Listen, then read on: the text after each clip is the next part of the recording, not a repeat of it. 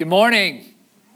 I'm Pastor Kyle. I want to welcome all of you here today. Thank you for coming, especially our guests who are with us. We've been praying for you and are just glad you're here today. We also welcome those of you watching online or listening to our podcast and just want to thank you for spending some time and carving that out of your busy lives to, to be with us as well. As Pastor Nancy said, we're wrapping up a sermon series called I Love My Church, and we've just been having a lot of fun doing that and talking about uh, who God's calling us to be. And uh, I'd like to also just invite you to come back next Sunday. It's going to be our grand opening Sunday here in the movie theater. We've kind of been under the radar for the past four or five weeks as we're trying to work through what it's like to do worship in a movie theater and deal with all the technical issues and stuff. And so next Sunday, we're really going to have a big celebration, all kinds of surprises in store. And uh, to make that a success, we want you to be here. And if you're here, it's going to be an awesome day. And, and even more so if we can bring someone with us. And so I really think the way that we reach people far from God and and help people to connect here is through a personal invitation to a friend or a family member or a colleague or a neighbor or just somebody that we know who might not be connected to God yet. Uh, this would be a great time to say, hey, why don't you come and check out what our church is doing? And uh, we've got some invitation cards, business size, to make that easy for you. And they're on the tables out in the lobby and just invite you to grab some on your way out. And what I'd really like to ask us all to start doing is, is really pretty simple, but very powerful, is to pray. Want us to write down maybe two or three names just for ourselves of people that we know and care about. Again, family members, friends, neighbors, people we go to school with or work with that they're just far from God.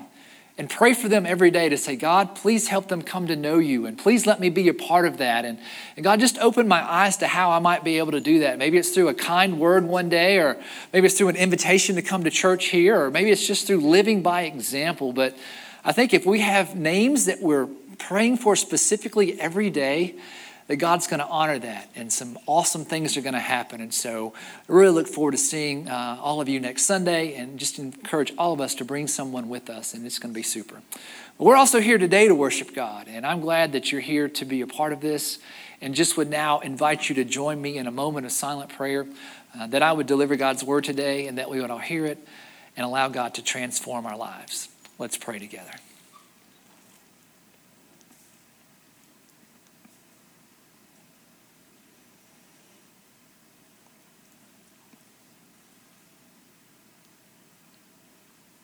In the name of the Father, and of the Son, and of the Holy Spirit. Amen. There are a lot of people who are skeptical of Christianity, specifically Christians in general. And one thing that they say about us is really sometimes true is that sometimes we're hypocritical, that we can be hypocrites. We can come to worship on Sunday and we'd say all the right things and praise and worship God, but then as we leave the sanctuary, go out into our lives, then we start to do things that really aren't very godlike. We might let some curse words go, or we might have some lustful thoughts for people that are not our spouses. We might blow up in anger at someone at work who doesn't deserve that, or, you know, engage in some catty gossip or water cooler talk. And, and so sometimes people look at us and say, why would I want to be a part of an organization or a church that says one thing? And does another. It's very hypocritical, and I, I, wouldn't want to be a part of someone who doesn't really believe in what they say they believe in because they live their lives so much differently. So, my question today is Is that a fair assessment of Christianity? Is it a fair assessment of Christians or followers of Jesus? And, and you know what? Is it, is, it a, a, a, is it a fair judgment to say that we have to be perfect all the time? Not to recognize that, yeah, we're trying to follow God, we're doing our best, and yet we're still human and we make mistakes and, you know, cut us some slack, but at least we're trying. And so, is it a fair assessment to say that Christians are hypocrites, we don't want to have anything to do with them, or should people cut us a little bit more slack? So, today we're going to look at the Bible and see what it teaches us about that. And, and first off, I'm going to start off with a passage of Scripture that I find really challenging even to the point of being troubling. And, and one of those passages of scripture that I kind of wish wasn't in the Bible. And to ask Jesus, what are you thinking, man? Why, why do you say something like that? And so, kind of to give you the context, Jesus has been teaching this, this awesome sermon, this awesome teaching called the Sermon on the Mount. And he's by the Sea of Galilee. It's this big lake in the northern part of uh, Galilee and Israel. And uh, it's got these beautiful hills around it. And he's teaching, and all these thousands of people are there listening to him. And what he's doing is he's taking some of the, the commands that are in our Old Testament, which were the Bible for the people in in Jesus' day, the only Bible that they really had, there's 613 commands, and he's talking about them. And he's taking some of the, the very hard, most difficult ones, hard ones, and he's making them even harder. He says, You've heard it said that we shouldn't commit murder, right? And so Jesus says, Yeah, don't commit murder. But he says, But I say to you, it's not okay to be angry at a brother or sister and hold a grudge against them, right? So, you know, come on, Jesus, what are, you, what are you saying, right? You know, I was feeling pretty good about myself. I hadn't murdered anybody today. I feel pretty good when I'm driving in today, but you know what? I'm probably angry at a few people in my life, probably carrying a few grudges in my life. And you're saying that's almost just as bad as doing murder, that, that it's what's in the heart that matters? Wow, I don't want to I don't want to hear much more of this. Right? So we get to this passage of scripture in, in Matthew chapter 5. Again, it's one of those ones that I really wrestle with, and this is what Jesus says to us. He says, Be perfect, therefore, as your heavenly Father is perfect. Be perfect, therefore, as your heavenly Father is perfect. Are you kidding me? Jesus, are you crazy? You're the only perfect person that has ever been on this planet. How can you expect us, those of us who love and follow you, to be perfect? That's not really a fair expectation, is it? We're going to wrestle with that today. And we're going to look at Scripture and we're going to wrestle with that today. And also, we're going to wrestle with some pop culture that actually speaks into this biblical truth.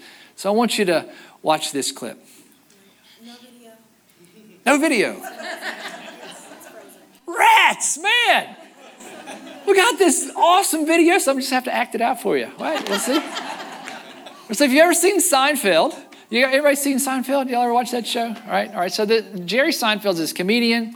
Uh, he lives in New York City, and he's got these friends. Uh, Kramer is this tall, goofy guy. He's got this lady who's Elaine. She's a real pretty, uh, funny lady. And then this, this short guy, kind of balding, named George Costanza. Uh, and George is very neurotic. And so George and Jerry and Elaine are sitting in this cafe called Monk's Cafe in New York City, and they're getting ready to place an order. And George just begins by saying, You know, every decision I've made in my life has been wrong. Every decision I've ever made in my entire life has been wrong. And so, what I want to start doing is I'm going to start doing the opposite. Whatever I feel is right, I'm going to do the opposite and see what happens. Right? So the waitress comes and, and he wants to order his usual, and, and she lists out this sandwich that he's going to order. And he's like, No, no, no, no, no. I don't want tuna. I want salmon. And I don't want it on this wheat, on this bread, white bread. I want it on rye bread. And so I'm just, I'm going to, everything that I want to do, I'm going to do the opposite of and see what happens. Right? And so Elaine and, uh, and Jerry are like, That's not going to, that's just silly. What are you doing? Right? And, and, so then Elaine notices that this attractive woman who's sitting at a, a, different place in the restaurant is looking over and she's like, George, George, that woman over there is looking at you. And he's like, So what? What am I supposed to do? She's like, Well, go and talk to him. He's like, Elaine, men who are balding with no money and live with their parents don't go over and talk to strange women, especially those of us who are unemployed and, and have no money. But she's like, This is your perfect chance to do the opposite. He's like, You know what? That's right. Normally I'd sit here and be miserable, but now I think I'm going to go over and I'm going to talk to her and do the opposite. And so he walks over to her and he, he gets his courage and he's, he's getting all bold and everything, trying to psych himself up. And he says, Excuse me, miss, she's this beautiful woman. It's like, You know, I, I couldn't help but notice that you looked my way. And she's like, Oh, yeah. What you ordered is what I order every day. He said, Hi. My name is George. I'm unemployed and I live with my parents. and she's like, wow. and so it's an awesome clip. Sorry you couldn't see that, and I'm, I'm no major Hollywood actor. But what's amazing was he was right.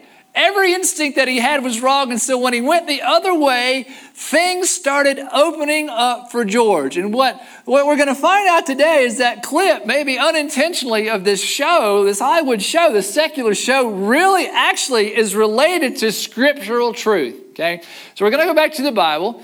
We're going to look in the book of Romans in the New Testament, uh, and we're going to read some stuff that a, Paul, a guy named Paul, who wrote most of the New Testament, was writing. And, and he's, he's really struggling and what he's talking about is the 613 commands in the Old Testament.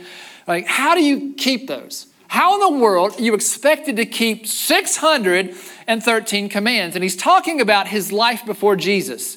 And he's like, before I knew Jesus, right, I was trying to be a good follower of God. I was trying to keep these commands, but I'm really just having a difficult time keeping the law of Moses. These were laws that God had given to Moses, and everyone's supposed to follow them. So this is Paul's struggle, and he's remembering back to his life before Jesus, and this is what he writes uh, in Romans chapter 7.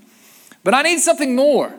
For if I know the law, but still can't keep it, and if the power of sin within me keeps sabotaging my best intentions, I obviously need help. I realize that I don't have what it takes. I can will it, but I can't do it. I decide to do good, but I don't really do it. I decide not to do bad, but then I go and do it anyway. My decisions, such as they are, don't result in actions. Something has gone wrong deep within me and gets the better of me every time. It happens so regularly that it's predictable. The moment I decide to do good, sin, which is wrongdoing, is there to trip me up. I truly delight in doing God's commands, but it's pretty obvious that not all of me joins in that delight. Parts of me covertly rebel, and just when I least expect it, they take charge. I've tried everything and nothing helps. I'm at the end of my rope. Is there no one who can do anything for me? Isn't that the real question? The answer, thank God, is that Jesus Christ can and does. He acted to set things right in this life of contradictions where I want to serve God with all my heart and my mind, but I am pulled by the influence of sin to do something totally different. So, Paul's talking about this dichotomy that's inside of our souls and our spirits, right? This, this struggle between two things that are happening. On the one hand, we're all created in the image of God, and that's a beautiful and a good thing, and it gives us the ability to do good in the world. Even before we know who God is, God's grace, His unmerited favor, lets us have the ability to do good in our lives because we're created in God's image. But then on the other side of that, we also have been given the freedom to make our own decisions. We're not robots that God has programmed to be perfect. And so we have choices to make, and sometimes we make wrong choices. And just as we're created in the image of God, we also, all of us, have something down deep in us called sin, which means that there's something broken within us. And so we're in this constant struggle of do the right thing, do the wrong thing. And it's kind of who we are. We have the image of God in us, but we also have this, this this, this bent, this, this, this, this kind of slant to being broken and doing the wrong thing. And so it's this spiritual tug of war. Do you know what that feels like? I know what that feels like, and I think we know what that feels like. And before we know who God is, it seems like the brokenness wins more than the image of God does right? We still have decisions to make and we want to make the right decisions. We try to make the right decisions, but at the end of the day, sometimes we just end up choosing to do the wrong thing more than we do the right thing. So that's Paul talking. He's like, that's, that's my struggle. And man, uh, I'm trying to deal with that. But then he says, how can I solve this? How can I get help? Evidently, I'm not able to solve it on my own. And that's where he tells us the good news. He says, we can't do it on our own. We can't save ourselves. We can't be perfect. We can't do everything right. And that's why God sent Jesus into the world to die on a cross and to come back to life so that we could be restored in a right relationship with God. So Jesus takes our sin, our wrongdoing, and he takes the consequences of that, that we will one day die because we're living outside of God's will, and that we will spend eternity apart from God in a place called hell, which means separated from God. So Jesus takes our sin, our guilt, and our shame, our death, and our hell, and he takes it all and he takes the consequences when he dies on the cross. And when he comes back to life, he gives us a new way forward so that we can be forgiven, so that we can live life to the full now while we live on the earth and we can live forever in the kingdom of heaven. And He gives us power to do that. Right? It's nothing that we do to earn that. We're not strong enough to do this on our own. It's a gift that Jesus gives us. And so, what's instrumental is that we're ready to receive that gift. And that's where this next passage of scripture comes in. It's from Matthew's gospel. And and this is John the Baptist, who is a preacher out in the wilderness of Israel, who's going around before Jesus starts his public ministry, and he's getting people ready for Jesus to come. and he's, he's trying to get people to get ready for Jesus and all this good news that I shared with you. And, and this is what happens in that.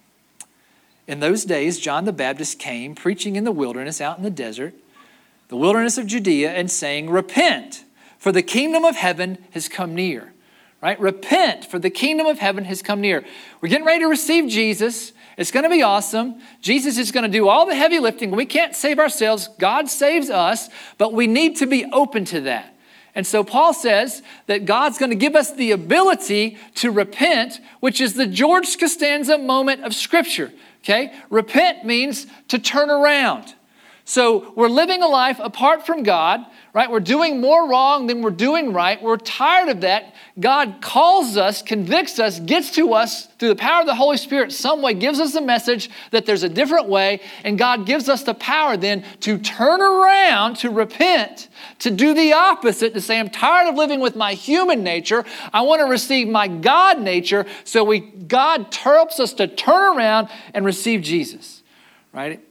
And that's when we, we invite God to come in and, and we confess the wrong things that we've done. We want to live a new lifestyle. We're tired of being dominated by human nature. We want to be dominated by God's nature. And so this is the moment where we're born again or where we're saved, right? Whatever language you want to use, it's where God comes in and takes over who we are. And it's a powerful thing. And, and we see that again now in Romans chapter 8. With the arrival of Jesus the Messiah, that fateful dilemma is resolved. Those who enter into Christ being here for us right now no longer have to live under a continuous, low lying black cloud. Man, I want to do the right thing. I just choose not to do the right thing. A new power is in operation. The spirit of life in Christ, like a strong wind, has magnificently cleared the air of the dark clouds, freeing us from a fated lifetime of brutal tyranny at the hands of sin and death. So we can breathe easy. Jesus says, I forgive you. I've saved you on the cross, right? Come and receive me, and I will give you power to do the right thing, right? We're not saved by what we do, but if we're in a right relationship with God, then it's going to feel more natural that we want to be more like Jesus, that we want to become more holy in our life so that everything that we say and think and do and feel begins to reflect the mind of Jesus. So the question still remains if we've surrendered to Jesus, we've repented, we've done the opposite, we've turned to God and received that gracious forgiveness, we've been born again. Right? We're now new creations. Our old selves have died. We're, we're new with God. Things are going well. It's all awesome. We're no longer slaves to sin. We're dominated by God. Then why? Why do we still do wrong things? Why do we still come and worship God? And by the time we get home, we've, we've cussed out somebody who cut us off in traffic, or we've had that lustful thought, or we've blown up at someone because we're upset and they have done nothing wrong, or you know, we've cheated on our taxes, or, or whatever it is, right? Why do we keep doing stuff like that when we're supposed to be entirely brand new people, followers of Jesus, right? It's like we're giving skeptics of Christianity all this ammunition and fuel for their fires to say, we were right, you're just nothing but a bunch of hypocrites. How do we understand that? Well, I want to use another example. Surprise, surprise, if you know me, it's a sports related one. Uh, I want to talk about Cam Newton, who is the football uh, quarterback of our Carolina Panthers here in Charlotte, uh, National Football League, professional uh, athlete, uh, most valuable player for the whole league a couple of years ago, just a superstar athlete. And, you know, he, he's in. He's on an NFL team. He is a Carolina Panther. He'll forever be remembered as an NFL superstar. But before he was uh, a Panther, before he was drafted by the Panthers, before he signed on the dotted line and got all that money to become a Panther, he's just an, he was an average guy like you and me. Now, he was better athlete than we are. He was a high profile college player, but he was like you and me, not in the NFL. But when he got drafted, when he signed on, now he becomes part of the team right? His identity is different. Now he is a part of the National Football League. He'll always be remembered as part of the National Football League moving forward. He's different, right? He's no longer outside of the league. He's in the league. He's on the team. He's made it. He is a different person as far as, far as his football identity goes, right? Something has changed for the better for Cam Newton. Now, that doesn't mean that when he's playing in a game that he's going to do everything right. He throws a football to other people down the field called receivers, and his job is to get them the football. Sometimes he's going to make a mistake and throw the ball over their head. And sometimes he's going to make a mistake and throw the ball at their feet. Sometimes he's going to drop the ball, which is called a fumble, and the other team's going to get it, and it's going to hurt our team, right? But when he makes those bad throws or those bad decisions, he's still on the team. His identity is still a Carolina Panther. He's still in the National Football League. He just has some work to do on the specifics. Same way with us in Christianity. Right? When we've surrendered to God, when we've repented, when we've received Jesus as our Lord and Savior, we're a different person. Our identity is different. The old self is gone, the new self is here, and no one can take that away from us. Right? It doesn't mean that we're going to be perfect out of the gate. We're still going to have those thoughts. We're still going to make those mistakes in some of the things that we say and do. But at the end of the day, we are dominated by God rather than being dominated by sin and wrongdoing. We are gods. Instead of being sinners, we are now saints. And so we have specific sins to repent from, but not our identity. So there's two types of repentance. There's like a, a one time choice, or like a lifetime choice of saying, I'm done with living life outside of God. I want to be in God's family, right? That's, that's like a lifetime decision. And then there are those individual opportunities to say, God, you know, I got this thought wrong today, or I got this action wrong today, Lord, I need your forgiveness, right? But we have the assurance that we're still on God's team and that we're living life to the full and we're going to be living life forever in the kingdom of heaven. And so, we're not yet perfect, but we're a lot better off than where we were.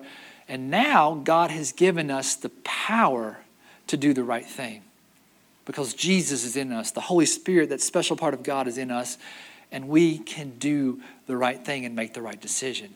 Now, following God is kind of like getting married when a couple gets married at the altar and the pastor pronounces them husband and wife, right? They're legally married, they're spiritually married, they're married in the eyes of God.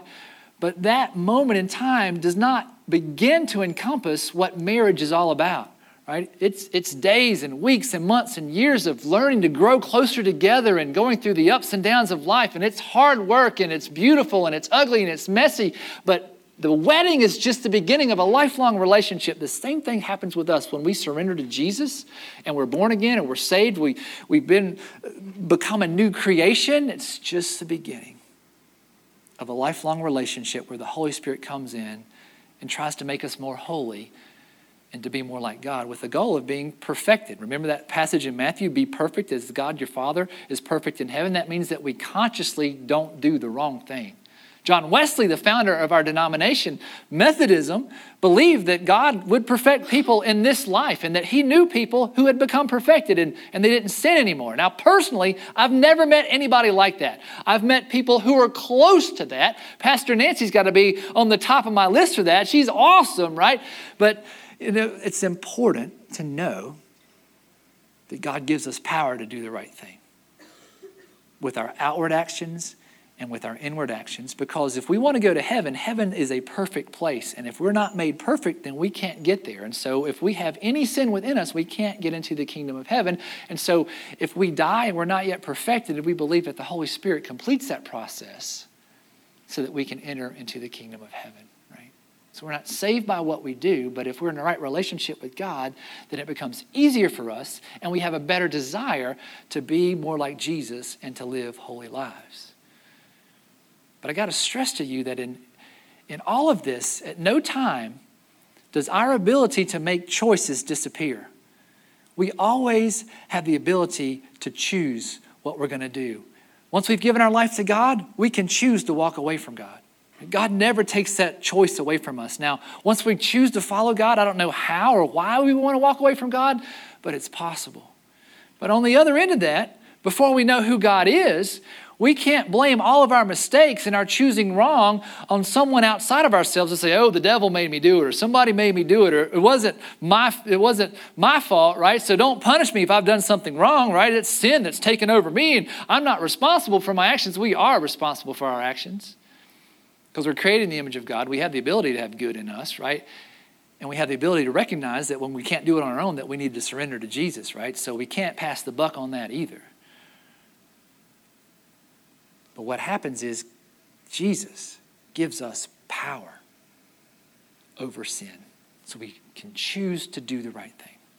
It doesn't dominate us anymore. It's kind of like Cam Newton, right? When he's thrown the football five million times, when he's in a tough situation and, and 11 guys are trying to, to kill him on the football field and he sees his receiver down the field and, and he makes a throw, he doesn't even think about it. His muscle memory takes over and he's going to make that, he's going to make that throw nine times out of 10 right? Because it's who he is, it's what he does, it's what's ingrained in him. And I think that's the same with us, that we have a spiritual muscle memory, right? When we're faced with a decision of I need to do the right thing or I need to do the wrong thing, right? The more that we're closer to God, the more we let the Holy Spirit lead us in our lives, right? Then we're going to have a spiritual muscle memory that takes over and we're going to make the right decision now, nine times out of 10 rather than two times out of 10 before we knew who Jesus was. Right? That's why we pray. That's why we read the Bible. That's why we worship. That's why we go to small groups and that's why we serve God. The more things we do like that, the more our spiritual muscle memory is taken over so that when we face difficult situations in our lives or even small situations in our lives, we're going to do the right thing, do the wrong thing, our muscle memory, our spiritual muscle memory takes over. The Holy Spirit takes over when we do the right thing. Because we have power from Jesus to do the right thing power from Jesus. And the stakes are high, brothers and sisters.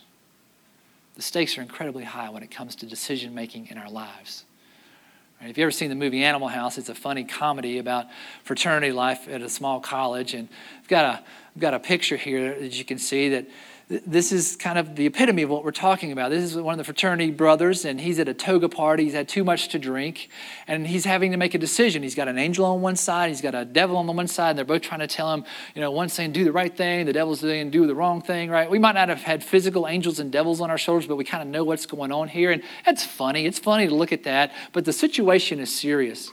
Because the, the woman, the young woman that he's interested in romantically in this movie is in front of him, and she's had too much to drink, and she's passed out from alcohol. And the devil side of him is trying to say, take advantage of her.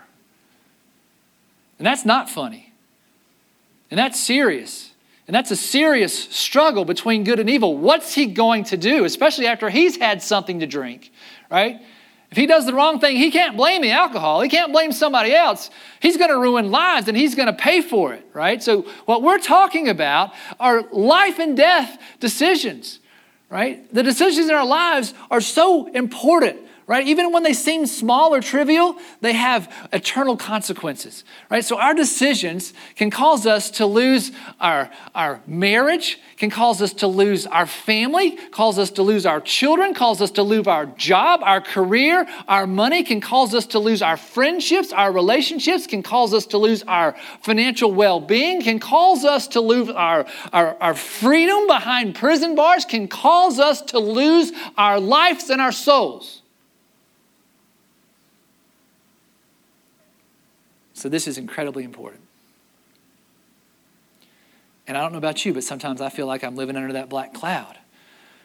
Man, I want to do the right thing. I try to do the right thing, but then I'm a bonehead and I choose the wrong thing. And I feel guilty even as I do it, and especially after I do it when I know now God gives me the power over that. And thankfully, God loves us enough to forgive us if we do blow it and make that mistake. But God gives us that power. I remember when I was young and I went through a rebellious stage in my life, I remember literally saying to myself in my mind, I'm tired of playing by the rules and I don't want to be the good guy anymore. I didn't go off on some crazy wild binge or anything, but I stopped playing by the rules. I had some fun, but at the end of the day, I was more miserable and feeling guilty and horrible than I had when I started. I'm like, you know what, Jesus, man, this is not the path, and I need you. Brothers and sisters, you know what that's like? We want to do the right thing, but it seems like we make the wrong choice again and again and again. The good news is that Jesus gives us the power over sin, death, and hell. Jesus gives us the power over sin, death, and hell to make the right decision, to live a good life, to have that spiritual muscle memory, right? Nine times out of ten doing the right thing. And when the one time we blow it, he still loves us and is ready to forgive us and help us deal with whatever consequences we bring upon ourselves. But Jesus gives us power over sin, death, and hell to live life to the full. So, brothers and sisters, what I'm saying to you is choose Jesus and receive his power and live a good life in the name of the Father, Son, and Holy Spirit. Amen.